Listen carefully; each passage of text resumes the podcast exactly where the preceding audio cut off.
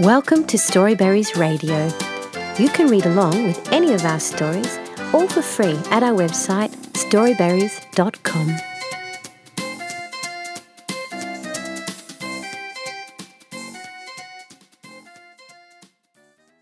Santa Never Forgets by a vintage author.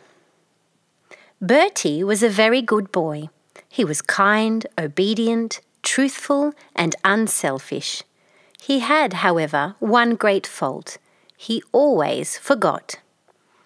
No matter how important the errand, his answer was always, I forgot. When he was sent with a note for his teacher, his mother would find the note in his pocket at night. If he was sent to the store in a great hurry to get something for tea, he would return late without the thing he was sent for, but with his usual answer. His father and mother talked the matter over and decided that something must be done to make the little boy remember. Christmas was near, and Bertie was busy making out a list of things which Santa Claus was to bring him. Santa Claus may forget some of those things, said his mother.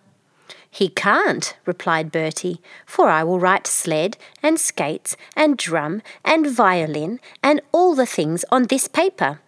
Then, when Santa Claus goes to my stocking, he will find the list. He can see it and put the things in as fast as he reads.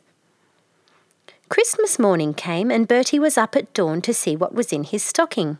His mother kept away from him for as long as she could, for she knew what Santa Claus had done. Finally, she heard him coming with slow steps to her room. Slowly he opened the door and came towards her. He held in his hand a list very much longer than the one he had made out. He put it in his mother's hand while tears of disappointment fell from his eyes. See what Santa Claus left for me. He could have at least given me one thing. His mother opened the roll. It was a list of all the errands Bertie had been asked to do for six months. At the end of all was written, in staring capitals, I forgot. Bertie wept for an hour. Then his mother told him they were all going to Grandpa's. For the first time, he would see a Christmas tree. Perhaps something might be growing there for him. It was very strange to Bertie, but on Grandpa's tree he found everything he had written on his list. Was he cured of his bad habit?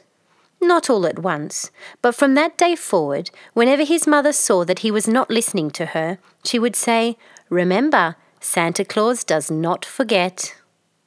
The end. Thank you for reading with Storyberries.com.